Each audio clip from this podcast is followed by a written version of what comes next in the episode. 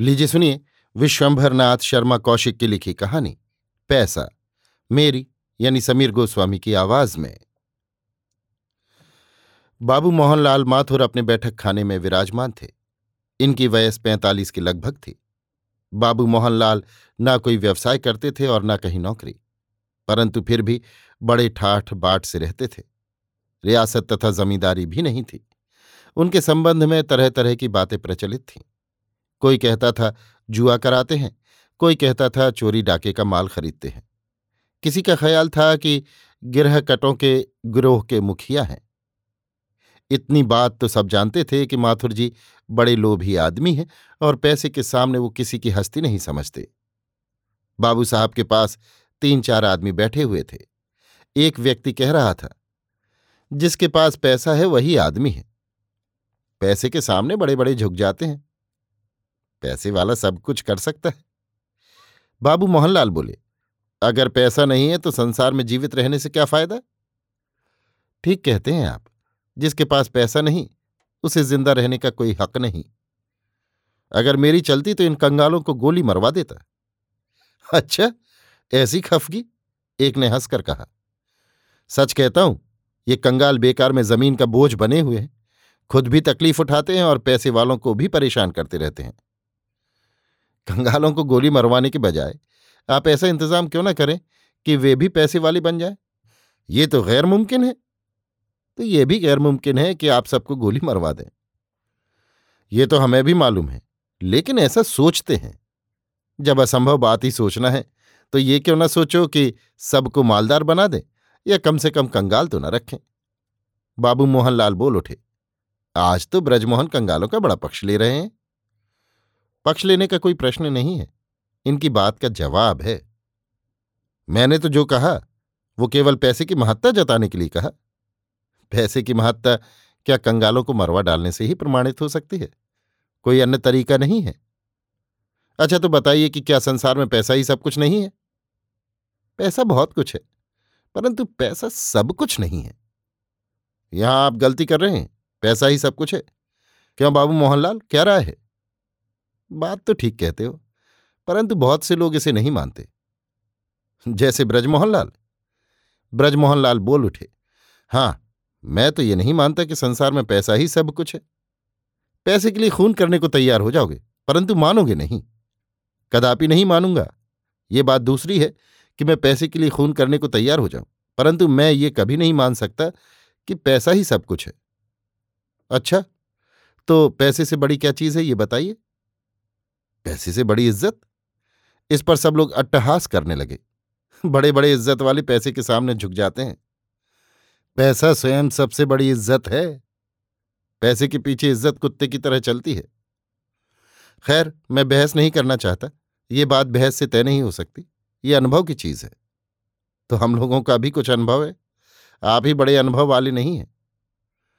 हाँ हो सकता है कि आपको भी अनुभव हो। परंतु इस क्षेत्र का अनुभव आपको नहीं है। आपको जो मिले हैं, वे पैसे के गुलाम ही मिले हैं। आपको अनुभव है? हाँ मुझे बड़ा कटु अनुभव है। पैसा कितना बेकार प्रमाणित हो सकता है, इसका मुझे पूरा अनुभव है। वो क्या? जरा सुनाइए तो सही। सुनिएगा? अच्छा सुनिए। ये कहकर ब्रजमोहन लाल ने कहना आरंभ किया। पाँच बरस पहले की बात है। उस समय एक डाकुओं के गिरोह से मेरा संबंध था। डाकू जो माल डाके से लाते थे, वो माल मेरी मार्फत बिका करता था। उसमें मुझे कमीशन मिलता था। इस प्रकार साल में मुझे चार पाँच हज़ार रुपये मिल जाते थे।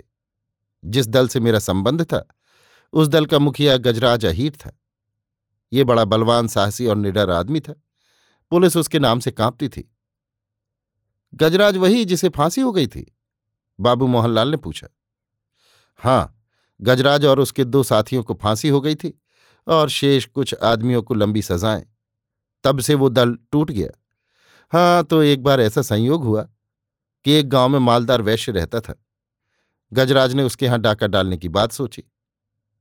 मुझे ये काम सौंपा गया कि मैं वहाँ की सब आवश्यक बातों का पता लगाकर दल को सूचना दूँ। अतः एक दिन मैं उस गाँव में पहुँचा। वहाँ पता लगाने से मुझे बहुत सी बातें मालूम हुई। साथ ही ये पता लगा कि वैश्य का माल उसके घर में न रहकर कहीं अंत रहता है। उस गाँव में एक चमार रहता था। पचास बरस की उसकी वयस थी। गाँव भर उसकी बड़ी इज़्ज़त करता था। बड़े बड़े ठाकुर ब्राह्मण भी उसका आदर करते थे। मुझे ये जानने की उत्सुकता हुई कि आखिर उसकी इज़्ज़त का कारण क्या है। लोगों से पूछताछ करने पर मालूम हुआ कि अलगू बड़ा सच्चा आदमी है। जो बात जबान से कह देता है, उससे फिर कभी नहीं फिरता। चाहे संसार इधर से उधर हो जाए। साथ ही ये पता लगा कि ये उक्त वैश्य के यहाँ नौकर है। मैंने अलगू से बात करने की इच्छा की। संध्या के समय में उससे मिला। पहले इधर उधर की बात करके मैंने पूछा, कहो अलगू, तुम रामचरण के यहाँ नौकर हो? वो बोला, हाँ साहब। क्या काम करते हो? काम क्या? उनकी परवरिश है। काम लायक तो हम रहे भी नहीं हैं। फिर भी कुछ तो करते ही होगे। ऐसे ही उनके जानवरों की देखभाल करता रहता हूँ। लाला बड़े मालदार हैं। मैंने पूछा, होंगे, हमें उनके माल से क्या मतलब? हमें तो रोटी से मतलब है। तुम्हारे मतलब की बात मैं नहीं कहता। ये कहता हूँ कि मालदार हैं। हाँ राम जी की दया है, कोई कमती नहीं है। बैंक में रुपया जमा होगा। क्या जाने कहाँ जमा है? हमें इन बातों से क्या मतलब? देहातों में रुपया पैसा पास रखने से खटका रहता है।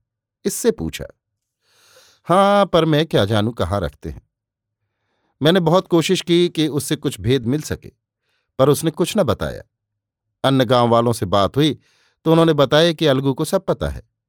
लाला रामचरण की कोई ऐसी बात नहीं जो अलगू नहीं जानता हो। मैं पुनः अलगू से मिला। मैंने उसे नौकरी का लालच दिया। तनख्वाहें भी अधिक देने का वादा किया, परंतु वो बोला, मुझे रुपया क्या करना है? रोटी कपड़ा मिलता रहता है, बस यही काफ़ी है। उससे कुछ पता लगने की आशा छोड़कर मैंने गजराज से सब वृतांत कहा। गजराज बोला, माल घर पर ही होगा, देहात वाले माल दूसरी जगह नहीं रखते। डाका घर पर ही डालना चाहिए, वहीं माल होगा। ये निश्चय करके एक दिन रात को लाला रामचरण के घर पर धावा बोल दिया गया। गाँव में घुसते ही बंदूक की दो चार फेरे कर दी गई।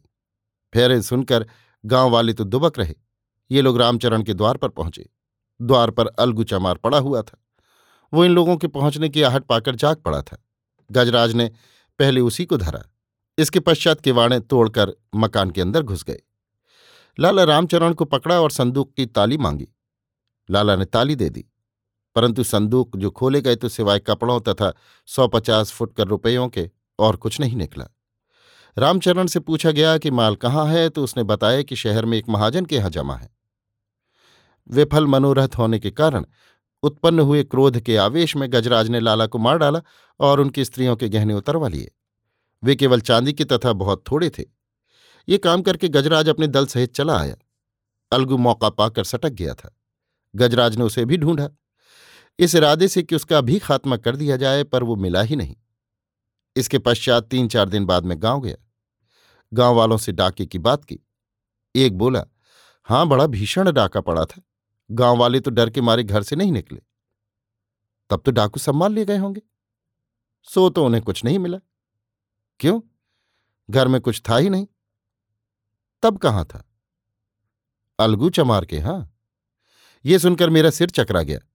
अलगू चमार के यहाँ सब माल धरा था। ये एक ऐसी बात थी जिसकी कल्पना भी नहीं की जा सकती थी।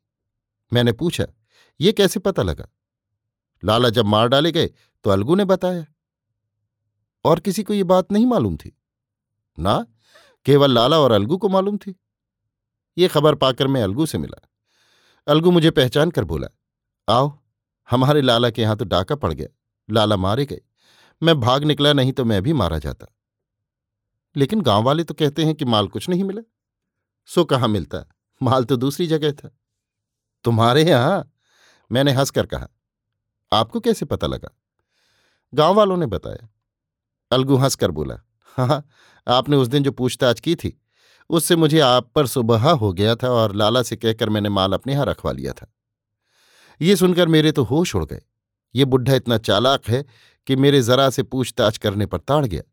मैं तुरंत उसके सामने से भागा, फिर मैं कभी उस गाँव में नहीं गया। परंतु इसमें खास बात क्या रही? मोहनलाल ने पूछा। खास बात यह है कि जब लाला मारे जा चुके थे और अलगू के यहाँ माल हटाए जाने की बात केवल लाला को मालूम थी। तब अलगू यदि चाहता तो सारा माल हजम कर जाता, परंतु उसने ऐसा नहीं किया।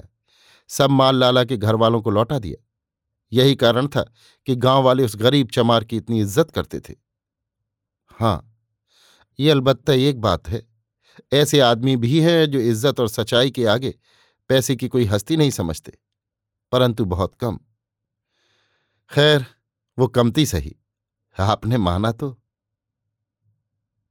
अभी आप सुन रहे थे विश्वंभरनाथ शर्मा कौशिक की लिखी कहानी, पैसा, मेरी यानी समीर गोस्वामी की आवाज़ में।